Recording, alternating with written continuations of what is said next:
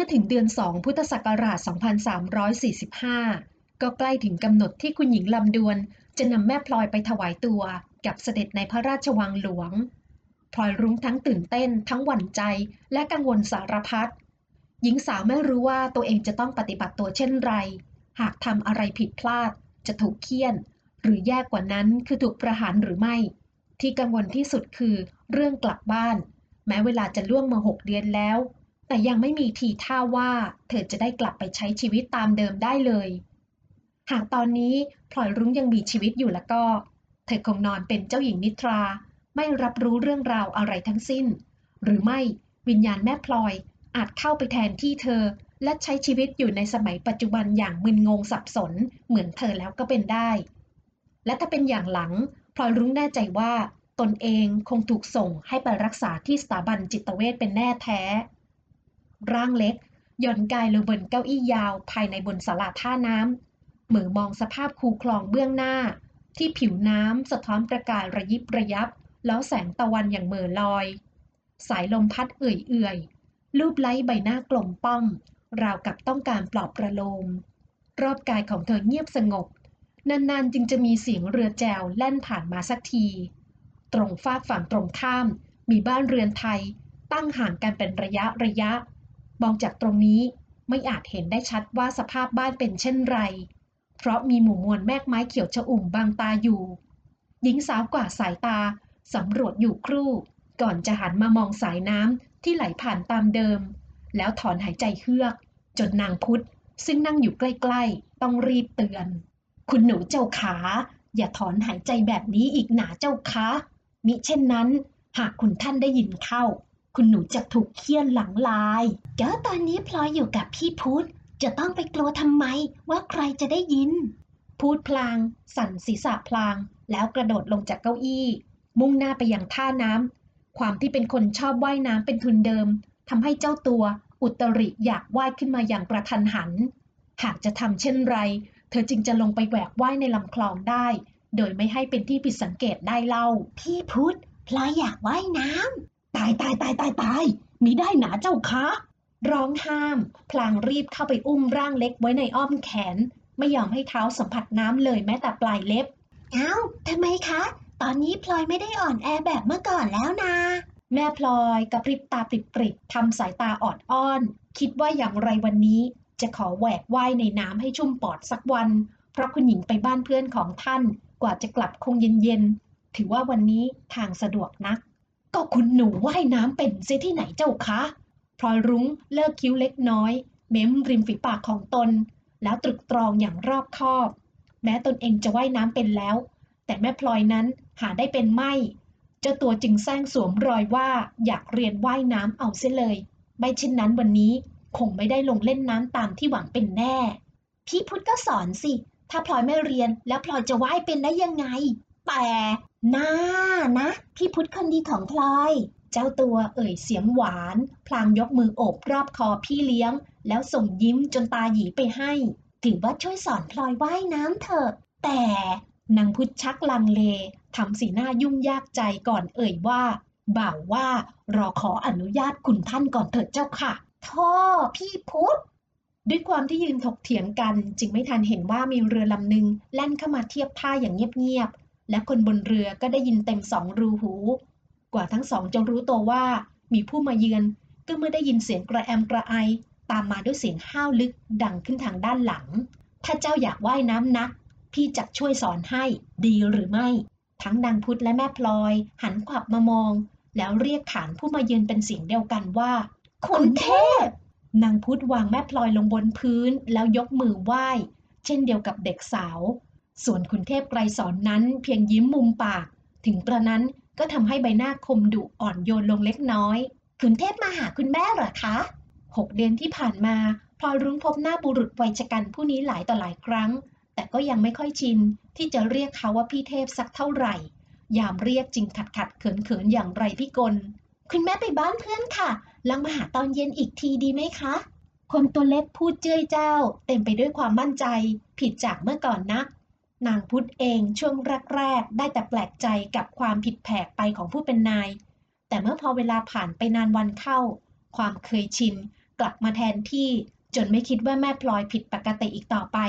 อย่างนั้นหรือขุนเทพไกรสอนพยักหน้ารับรู้ นั่งคุกเข่าข้างหนึ่งลงบนพื้น พร้อมกับมองจ้องดวงตากลมโตที่มีประกายงดงาม แล้วถามว่าเจ้าอยากว่ายน้ำจริงๆนะหรือค่ะอยากให้พี่สอนให้หรือไม่ พลอยรุ้งครุ่นคิดหนัก หากเธอว่ายน้ำไม่เป็นจริง ๆ ก็คงอยากให้เขาสอนอยู่หรอก แต่นี่เธอต้องแกล้งทำเป็นว่าว่ายน้ำไม่เป็น การเสแสร้งแกล้งทำเช่นนั้น เธอจะทำต่อหน้าเขาได้หรือ ถ้าเป็นนางพุทธคงหลอกง่ายหน่อย แต่กับผู้ชายคนนี้คงไม่ง่ายนะขุนเทพเห็นอีกฝ่ายนิ่งเงียบไป จึงสรุปให้เสร็จสับว่า ไว้เย็นนี้พี่จักมาหาแม่เจ้า แล้วขออนุญาตท่านให้เจ้าได้เรียนว่ายน้ำก็แล้วกัน พลอยรู้ไม่ได้ปฏิเสธ เพราะหากไม่อาศัยขุนเทพไกรสอน เธอคงไม่มีทางได้ลงน้ำเลยกระมัง พี่ได้ยินจากแม่พี่ว่าเจ้าอะกำลังจะเข้าวางอาทิตย์หน้านี้แล้ว พี่เลยมีของเล็กๆ น้อยๆ ให้เจ้าติดตัวไว้ชายหนุ่มจับผ้าคาดเอวของตน แล้วดึงผ้าผืนหนึ่งออกมา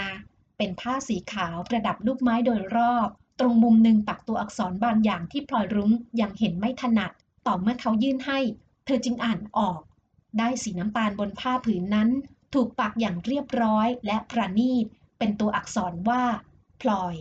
แม่พี่ปักชื่อของเจ้าเมื่อคืนนี้ ส่วนผ้าเช็ดหน้าเป็นของพี่เอง พลอยรุ้งพนมมือจรดปลายนิ้วกลางหน้าผากไหว้ขอบคุณเขาและแม่ของเขา ตอนนั้นภาพของคุณหญิงนวลแขวาบเข้ามาในความคิด ครั้งแรกที่เธอได้พบท่าน คือเมื่อหลายเดือนก่อน ตอนนั้นคุณหญิงลำดวน เรียกให้เธอติดสอยห้อยตามไปไหว้ท่าน ก่อนที่จะต้องเข้าวังไปหลายปี คุณหญิงนวลแขเป็นสตรีร่างโปร่งบาง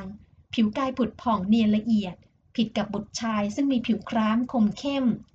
พลอยรุ้งคาดเดาเอาเองว่าขุนเทพไกรสอนคงได้สีผิวถอดแบบมาจากท่านพระยาชัยเชษพักดีผู้เป็นพ่อเป็นแน่แท้ ในวันนั้นท่านนุ่งจีบ ห่มสบายสีเหลืองอ่อน พับเพียบอยู่ตรงกลางเรือน ข้างๆไก่ท่าน มีถาดผลไม้ที่แกะสลักเรียบร้อยแล้ววางอยู่ ถัดไปเป็นเช่นหมากเงินที่คนสมัยนี้เอาไว้ห่างกายไม่ได้เลยนี่ได้เห็นหน้านาน โตขึ้นมากเทียวหนาแม่พลอย ท่านมองสำรวจเธอด้วยแววตาเอื้อเอ็นดู ก่อนหันไปพูดคุยกับคุณหญิงลำดวนว่า ถ้าโตกว่านี้อีกสักหน่อยเนี่ยคงงามนัก แม่ของคนถูกชมแทบจะตัวลอยเลยทีเดียว ท่านหันมามองและลูบศีรษะของเธออย่างแสนรัก ก่อนเอ่ยว่า ฉันจะพาแม่พลอยไปถวายตัวกับเสด็จอีกสองสามเดือนนี้แล้ว ท่านทั้งสองพูดคุยกันอยู่อีกนานทีเดียว พลอยรุ้งต้องทนนั่งพับเพียบจนขาเป็นเน็บ ตอนกลับแทบอยากจะมุดแผ่นดินหนี เพราะลุกไม่ขึ้น แถมยังซวยซ้ำซวยซ้อน เมื่อขุนเทพไกรสอนกลับเรือนอย่างพอดิบพอดีทันได้เห็นท่าทางอันน่าขันของเธอเข้าเต็มเป่า เอา้า แม่พลอยฉะไหนจึงทำท่าเป็นคนแก่แบบนั้นเล่า เจ้าเพิ่งจะแปดขวบเองหนา แม่ของเธอสายหน้าและพร่ำบ่นอย่างไม่จริงจังนักกำลังจะเข้าไปอุ้ม แต่ผู้ที่เพิ่งเดินขึ้นเรือนมาเข้ามาแย่งหน้าที่นี้ไปเสียก่อนกระผมอุ้มไปให้ดีกว่าขอรับคุณนะ ขอบใจมากพ่อเทพ คุณหญิงลำดวนกำลังจะกลับแล้ว แต่คุณหญิงนวลแขกลับชวนคุย เท้าความหลังสมัยเป็นนางข้าหลวงในวังต่ออีกหน่อย ท่านจึงสุดกายลงนั่งพูดคุยกันอีกสักพัก ส่วนเธอนั้นท่านบอกให้ขุนเทพไกรสอนพากลับบ้านไปก่อน ดังนั้นเธอจึงจำต้องตกอยู่ในอ้อมกอดของเขาอีกครั้ง โดยขัดขืนไม่ได้ เพราะมันร้าวระบมไปหมดทั้งขา ขยับเพียงน้อยก็ต้องโอดครวญให้ได้อาย สุดท้ายพลอยรุ้งจึงนอนแน่นิ่ง ยอมให้เขาอุ้มไปส่งถึงห้องแต่โดยดี ระหว่างทางขุนเทพไกรสอนไม่ได้หัวเราะในสภาพอนาขันของเธอเลยแม้แต่น้อย ใบหน้าของเขาเรียบเฉย ติดจะดุเหมือนเคย ทว่าดวงตาของเขาที่ทอดมองมานี่สิ แม้จะคมกริบ แต่ก็มีร่องรอยของความขบขันอยู่ไม่น้อย เพราะเหตุนั้นใบหน้าของเธอจึงแดงก่ำและร้อนเผาเพราะความอับอาย ความทรงจำในวันนั้นเธอยังจำได้ แม้วันนี้ความอายจะเลือนไปบ้างแล้ว หากมันก็ทำให้เธอรู้สึกแปลก เวลาอยู่ต่อหน้าเขาอยู่ดีพลอยขอขอบพระคุณคุณน้าด้วยเจ้าค่ะ พลอยรุ้งเอ่ยขอบคุณ แล้วเอื้อมมือออกมารับผ้าเช็ดหน้าผืนนั้นไว้ ทันที่สัมผัสก็รู้สึกอบอุ่นในหัวใจขึ้นมาทันที ความว่างโหวงอึดอัด หม่นเศร้าก่อนหน้านี้บรรเทาเบาบางลงไปบ้างแล้ว หญิงสาวรู้สึกว่าในเรื่องมหัศจรรย์ที่คล้ายๆ จะเป็นความโชคร้ายของเธอ ยังพอมีความโชคดีอยู่บ้าง แม้จะต้องพรากจากญาติพี่น้องมาใช้ชีวิตในสถานที่อันไม่เคยคุ้น หากโชคชะตาก็ไม่ใจร้ายกับเธอมากนัก ทุกคนที่รายล้อมรอบตัวเธอ ล้วนแล้วแต่มีความเอ็นดู และเมตตาเธอเหลือเกิน ตอนแรกอะพี่ว่าจะให้ของมีค่ากับเจ้า แต่เกรงว่าเจ้าจะทำหาย จึงให้ผ้าเช็ดหน้าแทน รอให้เจ้าโตกว่านี้ก่อน พี่จึงจักมอบให้พลอยรุ้งเลิกคิ้ว มองคนตรงหน้าด้วยสายตามีคำถามชัดเจน แต่เขาไม่ได้ไขความกระจ่างว่าของมีค่าที่ว่านั้นเป็นสิ่งใด หากลุกขึ้นยืนแล้วสั่งความกับนางพุทธว่า ฝากบอกคุณหญิงด้วยว่าเย็นนี้ข้าจักมาพบ เจ้าค่ะ ก่อนที่เขาจะกลับบ้านไป ได้กำชับกับเธอว่าห้ามลงเล่นน้ำเป็นอันขาด ต้องรอจนกว่าได้รับอนุญาตจากคุณหญิงลำดวนเสียก่อนพลอยรุ้งไม่อยากจะเชื่อฟังนักหรอก แต่เห็นว่าเขาอุตส่าห์มอบของที่ระลึกให้ จึงยอมยอมฟังบ้าง หญิงสาวพยักหน้ารับปากแต่โดยดี ตอนเรือของเขาแล่นออกจากท่า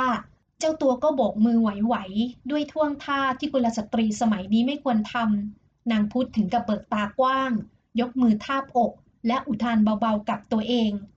เมื่อเห็นขุนเทพไกรสอนกลับถึงบ้านตัวเองแล้วพลอยรุ้งจึงหมุนตัวกลับขึ้นเรือน ไม่รบเร้าลงน้ำอีกต่อไป พอตกบ่ายพลอยรุ้งก็ได้ต้อนรับหนุ่มวัยชกันอีกคน ขุนบวรฤทธิเดชแวะมาหาคุณหญิงลำดวน พร้อมกับนำของฝากมาให้เธอด้วย วันนี้เขายังดูหล่อเหลาเหมือนเดิม ใบหน้าที่เหมือนกล้องพบราวกับพิมพ์เดียว ไม่ได้ทำให้เธอรู้สึกปวดแปลบใจเหมือนเมื่อก่อนอีกแล้ว หัวใจของเธอเยียวยารักษาบาดแผลของตัวเองได้เป็นอย่างดี แม้จะยังไม่สมบูรณ์ร้อยเปอร์เซนต์แต่มันก็ทำให้เธอพูดคุย และมองสบตาผู้ชายคนนี้ได้อย่างเป็นปกติแล้ว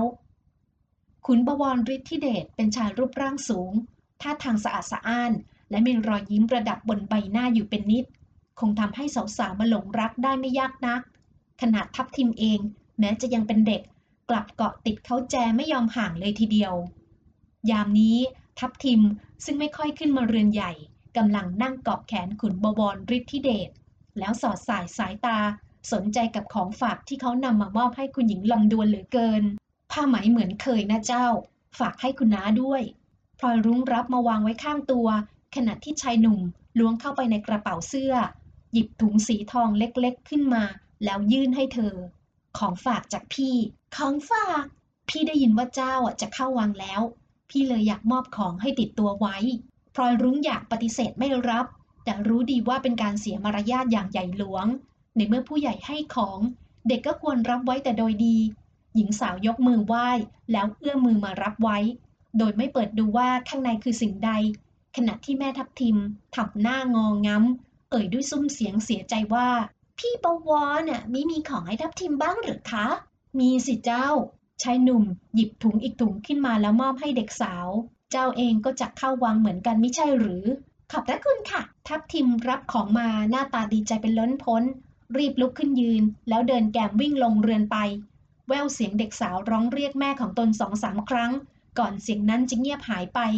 ขณะขุนบวรฤทธิเดชรบเร้าว่า เปิดดูสิพลอยรุ้งไม่อิดออด เพราะอยากรู้อยากเห็นเหมือนกันว่า ชายหนุ่มจะมอบอะไรให้กับแม่พลอย หญิงสาวเปิดปากถุง แล้วเทสิ่งที่อยู่ข้างในลงในอุ้งมือ แสงสีทองอาราม สะท้อนวิบวับจับตา เป็นสร้อยทองที่งดงามยิ่ง มาให้พี่สวมให้เถิด คนตัวเล็กลังเลใจ หันไปมองพี่เลี้ยงซึ่งนั่งไม่ห่างไปนัก เห็นอีกฝ่ายพยักหน้า เจ้าตัวจึงขยับเข้าหาชายหนุ่ม นั่งพับเพียบหันหลังให้ ขุนบวรฤทธิเดชรับสร้อยจากมือเธอไป แล้วจัดการสวมให้เรียบร้อย แล้วถามด้วยเสียงอันอ่อนโยนว่า ชอบไหม ชอบค่ะ แต่พลอยว่ามันมีค่าเกินไปสำหรับเด็กอย่างพลอย มิว่ามันจะมีค่าแค่ไหน พี่ก็ตั้งใจมอบให้เจ้าจริง ๆ นะ เพราะฉะนั้นรับไว้เถิดอย่าให้เสียน้ำใจพี่เลย พลอยรุ้งยกมือไหว้ขอบคุณอีกครั้ง จากนั้นจึงนั่งพูดคุยกันอยู่ครู่ ขุนบวรฤทธิเดชจึงลากลับ หากตอนนั้นนางพุทธถามว่าชอบของกำนันจากใครมากกว่ากัน หญิงสาวคงตอบว่าชอบพอๆกัน แต่ภาชนะของขุนเทพไกรสอนนั้น มีค่าทางใจมากกว่าสร้อยราคาแพงมากมายนัก เมื่อตะวันใกล้จะตกดินพลอยรุ้งก็มานั่งรอคุณหญิงลำดวนที่ท่าน้ำด้วยใจจดจ่อความหวังที่จะได้ลงเล่นน้ำ เริ่มเห็นแสงรำไร ด้วยรู้ดีว่าท่านชื่นชอบ และไว้ใจขุนเทพไกรสอนอยู่ไม่น้อย หากเขาเอ่ยปากในเรื่องใด ท่านคงไม่ขัดข้องเป็นแน่ หญิงสาวนั่งรอพักใหญ่ ทอดสายตาเหม่อมองตรงสุดปลายฟ้า ดวงตะวันคล้อยต่ำลงมากแล้ว แสงสีแดงส้มระบัดระบายเส้นขอบฟ้า ราวกับภาพวาด เป็นความงามที่ทั้งเหงาหงอย และน่าหวาดหวั่นในคราวเดียว แล้วจู่ๆพลอยรุ้งก็รู้สึกสองตาพร่ามัว หน้าอกเสมือนถูกของหนักๆ วางทับจนแทบหายใจไม่ออก ร่างน้อยอ้าปาก พยายามสูดเอาออกซิเจนเข้าปอดให้มากที่สุด เท่าที่จะทำได้ หากผลยังเหมือนเดิม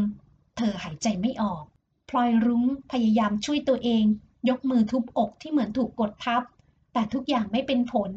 ใบหน้ากลมป้อม บิดเบี้ยวเพราะความทรมาน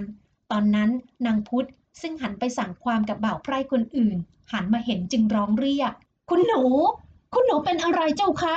ทันสิ้นเสียงนั้น ร่างเล็กก็ถลายร่วงหล่นจากเก้าอี้ มานอนกองอยู่บนพื้น สลบสลายไม่ได้สติ พร้อมกับลมหายใจรวยระริน แผ่วจางเสียจนนางพุทธกรีดร้อง เสียงเล็กแหลมสะท้อนกล้องในหัวใจของพลอยรุง้ง ก่อนมันจะแผ่วเบาจนเลือนหาย ในเสี้ยววินาทีนั้นเอง อากาศที่แทบจะหมดไปจากปอดของเธอก็ถูกเติมเต็ม หญิงสาวสูดออกซิเจนเข้าไปจนชุ่มปอดได้ตามปกติ อากาศรอบกายที่เคยเย็นชื่นจากลมธรรมชาติ บัดนี้กลับกลายเป็นเหน็บหนาว อีกทั้งกลิ่นดินกลิ่นน้ำที่เคยคุ้นมาตลอด 6 เดือน ยามนี้เธอกลับได้กลิ่นยา น้ำยาฆ่าเชื้อ และน้ำยาทำความสะอาดผสมปนเปกันจนเวียนศีรษะ ความเจ็บปวดแผ่ซ่านไปทุกอนูความรู้สึก ลำคอของเธอแห้งผาก ราวกับเดินหลงวนอยู่ในทะเลทราย และไม่อาจหาโอเอซิสได้พบ ลมหายใจของเธอแม้จะยังเป็นปกติ หากยามใดที่เธอสูดลมหายใจเข้า ความร้าวระบมก็จะทิ่มแทงให้เธอต้องรีบผ่อนลมหายใจอยู่ร่ำไป เธอเป็นอะไร พลอยรุ้งถามตัวเอง พร้อมกับค่อยๆ เปิดเปลือกตา ภาพที่เห็นแม้จะพร่ามัว แต่เธอก็ยังมีสติมากพอที่จะรู้ว่าที่แห่งนี้ มิใช่บ้านของพระยาสุรศักดิ์เสนา มันเป็นเพดานห้องฉาบปูนสีขาว มีเครื่องปรับอากาศอยู่ตรงมุมด้านหนึ่ง อีกทั้งยังมีเสียงของอุปกรณ์อะไรบางอย่าง ดังเป็นจังหวะสม่ำเสมออยู่ใกล้ๆ พลอยรุ้งพยายามจะเหลือบมอง แต่ขยับขยื่นร่างกายไม่ได้เลย มันร้าวระบม ราวกับกระดูกของเธอแตกเป็นสิ่งเสี่ยงอย่างไรอย่างนั้น ตอนนั้นเองที่ใครคนหนึ่งชะโงกหน้ามามอง หญิงสาวมองปราดเดียวก็จำได้ แม้ว่าภาพในคลองจักสุหม่นมัวราวกับมีเมฆหมอกทาบทับก็ตาม เพียงแค่เห็นใบหน้าของใครคนนั้น น้ำตาของเธอก็เอ่อท้น อยากตะโกนเรียก หากอุปกรณ์ที่เสียบผ่านหลอดลม ไม่อาจทำให้เธอพูดได้ดังใจหวัง พลอย พลอยของยาย ยายมุกเรียกเธอเสียงสั่น ขณะที่นเพชรและพ่อของเธอ รีบปราดเข้ามาใกล้เตียง แล้วยิ้มทั้งน้ำตาเช่นกัน ลูกพ่อ ยายพลอยยายพลอยฟื้นแล้ว คุณหนู นั่นคือเสียงของแม่นิ่ม พี่เลี้ยงของเธอยืนอยู่ตรงปลายเตียงกำลังร้องห่มร้องไห้น้ำตานองหน้า ส่วนก้องพบนั้นไม่ได้อยู่ตรงนั้นด้วย ไม่รู้ว่าเขาไม่ว่างมาเยี่ยม หรือไม่ได้สนใจว่าเธอจะเป็นจะตายก็ไม่ทราบได้พลอยรุ้งไม่สนใจไม่คร่ำครวญหวนให้ และไม่คนึงหาความรักจอมปลอมจากเขาอีกต่อไป นับจากนี้เธอขอตัดขาดความสัมพันธ์กับเขาแล้วอย่างสิ้นเชิง ไม่มีเยื่อใยไม่มีความหลังใด ๆ ต่อกันอีกพลอยรุ้งดึงความคิดของตัวเองกลับมา เมื่อผู้เป็นพ่อวางมือลงบนมือเย็นเยียบ ค่อนข้างผายผอมของเธอ บีบนวดเบาๆ เพื่อส่งผ่านความรักให้เธอได้รับรู้ หญิงสาวเองก็พยายามบีบตอบ ด้วยหัวใจเต็มตื้น พร้อมกับภาวนาให้ตัวเองมีชีวิตอยู่ต่อไปณที่นี้ มิใช่เมื่อ 200 ปีก่อน ดังเช่นเมื่อ 6 เดือนที่ผ่านมา แม้จะดีใจที่ตนเองได้กลับบ้าน แต่ลางสังหรณ์บางอย่าง กลับบอกเธอว่า อีกไม่นานเธอจะต้องจากไป ไม่ลงนรก ขึ้นสวรรค์ ก็คงต้องกลับไปอยู่ในร่างแม่พลอยตามเดิม ชั่วขณะที่เธอคิดเช่นนั้น เสียงห้าวลึกของใครคนหนึ่งก็ดังขึ้น เป็นเสียงเรียกที่เธอจดจำได้จำได้ดี พอๆกับใบหน้าคร้ามคมของเขาเลยเชียวละ พลอยรุ้งพยายามฝืน ปฏิเสธเสียงเรียกนั้นทว่าเหมือนมีแรงดึงดูดมหาศาลที่กำลังจะดึงเธอให้ออกจากร่างนี้ หน้าอกของเธอถูกบีบอัดรุนแรงอีกครั้ง ลมหายใจเริ่มขาดห่วง ภาพตรงหน้าเริ่มขาวโพลน ก่อนจะแปรเปลี่ยนเป็นมืดดับในเสี้ยววินาที ไม่ หญิงสาวกรีดร้องในใจ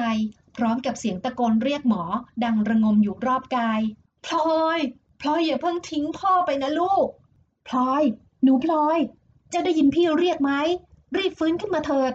เสียงจากสองฝากฝั่งประสานกันดังก้องอยู่ในหัว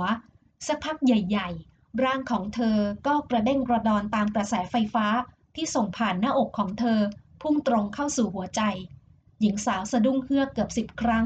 ก่อนทุกอย่างจะเงียบสงบ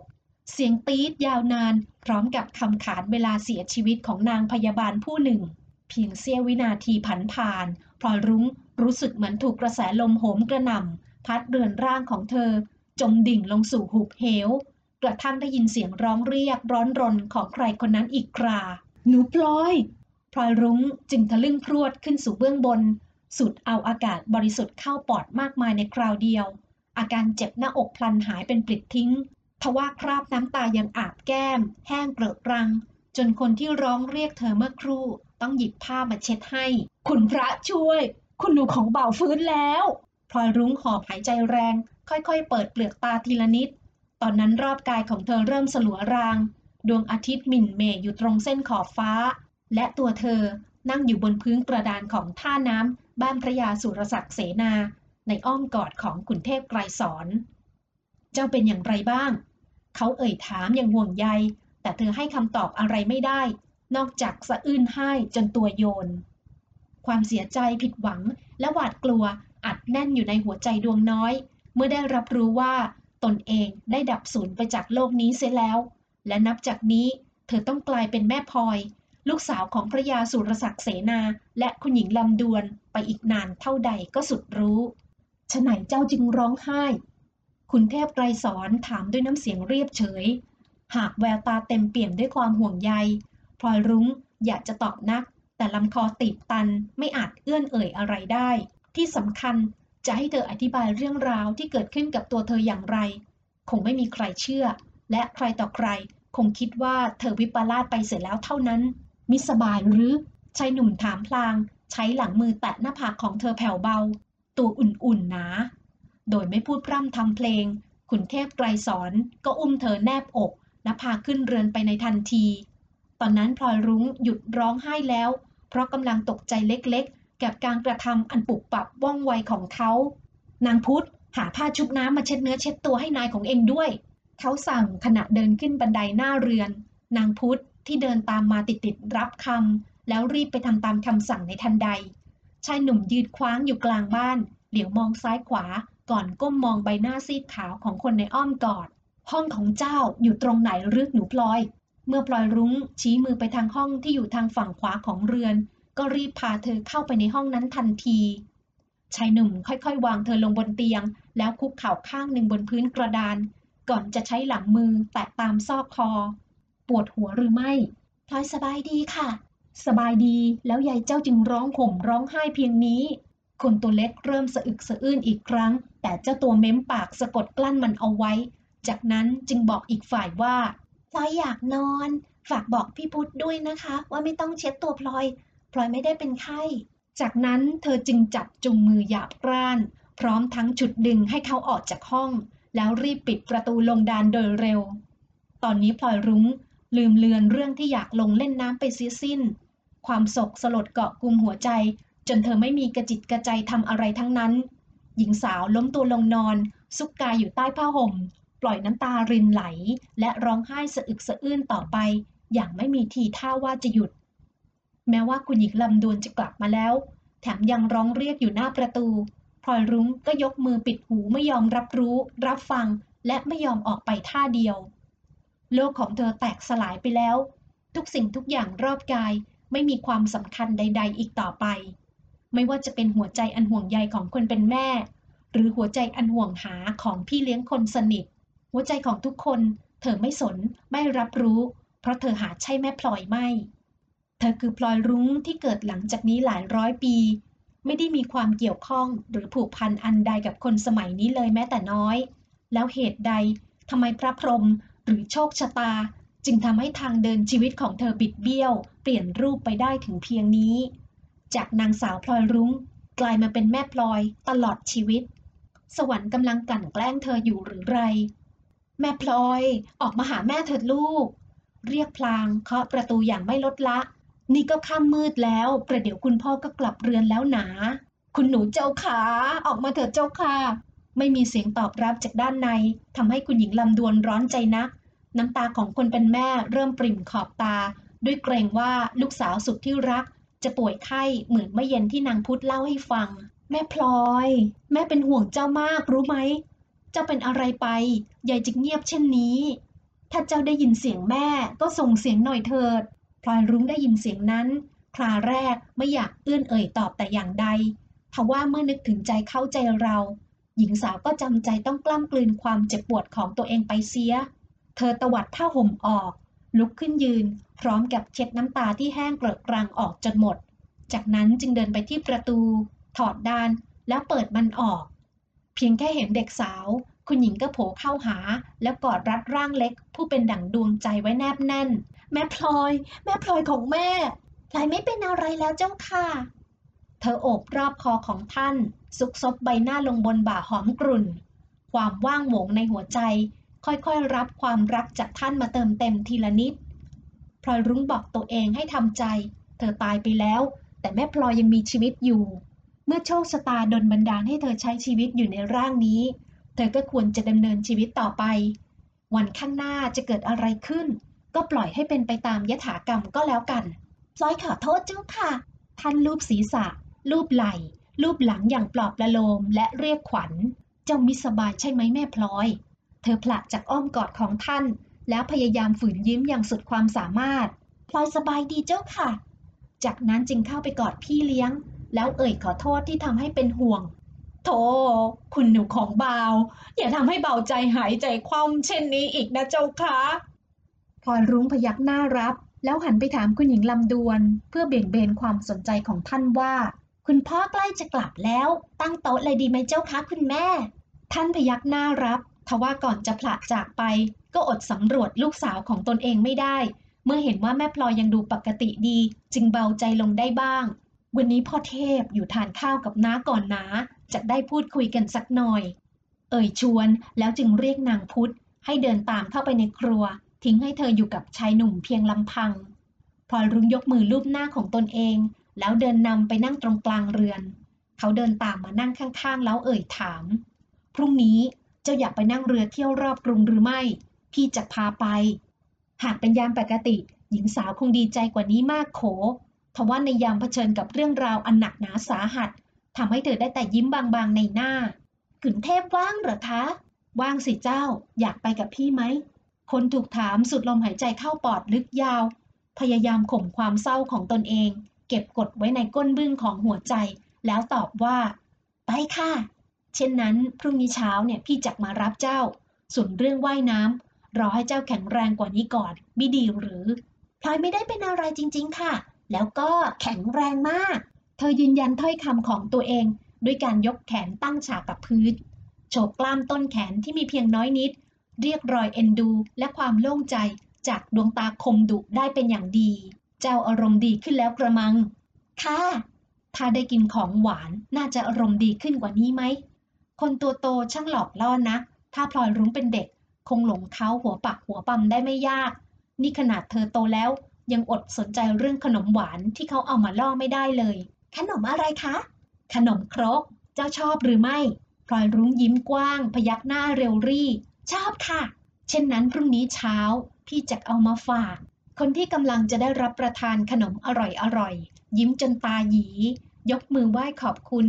ก่อนมองศพดวงตาคู่คม ด้วยความประทับใจนิดๆ เมื่อสัมผัสได้ว่าภายใต้ท่าทางเคร่งขรึม ดุดันของเขา มีความอ่อนโยนและน่ารัก แอบแฝงอยู่มากมายนัก จู่ๆพลอยรุ้งก็นึกสงสัยขึ้นมาครามครัน หากวันใดแม่พลอยโตเป็นสาว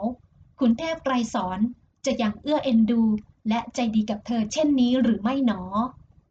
เย็นวันนั้นขุนเทพไกรสอนฝากบ่าวในเรือนให้ไปแจ้งแก่คุณหญิงนวลแขว่าจะอยู่รับประทานอาหารที่บ้านพระยาสุรศักดิ์เสนาตามคำชวนของคุณหญิงลำดวน ด้วยเหตุนี้ พลอยรุ้งจึงได้มีโอกาสลอบพิจารณาผู้ชายคนนี้มากขึ้น เขาเป็นชายร่างสูงใหญ่ก็จริง แต่เวลาจะลุกจะนั่ง จะเดิน ช่างเรียบร้อยนัก แม้แต่เวลารับประทานอาหาร ท่าทางการเปิดนั้นดูเพลินตาเหลือเกิน เพลินเสียจนหญิงสาว มองจ้องตาไม่กระพริบอย่างลืมตัว กระทั่งเขาร้องเรียก เจ้าตัวจึงได้สติยายเจ้าจึงจ้องหน้าพี่เช่นนั้นเล่า หน้าพี่มีเม็ดข้าวติดอยู่หรือไร พอรุ้งกระพริบตาปริบๆรีบหลุบสายตาลงต่ำแล้วใส่หน้าท่าเดียวพร้อมกันนั้นก็จับข้าวยัดใส่ปาก ด้วยท่าทางประดับประเดิด จนผู้เป็นแม่ถึงกับสายหน้า แม่สอนเจ้าหลายครั้งแล้วหนา แต่ดูเจ้าทำสิ ข้าวหล่นเกลื่อนกลาดไปหมดแล้ว หญิงสาวรีบเคี้ยว แล้วกลืนรวดเร็ว ก่อนค่อยๆ ฉีกยิ้มจืดเจือน มองคนตรงหน้า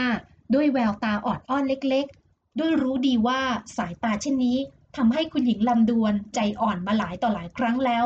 และก็จริงดังคาด ท่านระบายลมหายใจบางเบา แล้วหยิบชิ้นปลาทูทอด วางลงในถ้วยของเธอ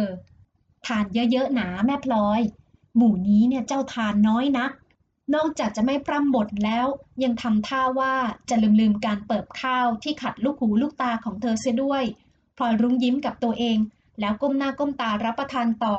แต่พลันต้องสะดุ้งโยง เมื่อขุนเทพไกรสอนเอื้อมมือมาสัมผัสแก้มของเธอ หญิงสาวเหลือบสายตามอง แล้วเบนศีรษะออกห่างด้วยความตกใจ ข้าวติดแก้มเจ้าอยู่ พี่จะเอาออกให้พลอยรุ้งกำลังจะยกหลังมือเช็ด แต่อีกฝ่ายปัดเม็ดข้าวสองสามเม็ดออกให้เสียก่อน สัมผัสจากปลายนิ้วแผ่วเบานัก แต่แก้มของเธอกลับร้อนเผาอย่างไม่มีเหตุผล หญิงสาวเอ่ยขอบคุณเขาเบาๆ ก่อนก้มหน้าก้มตารับประทานต่อไป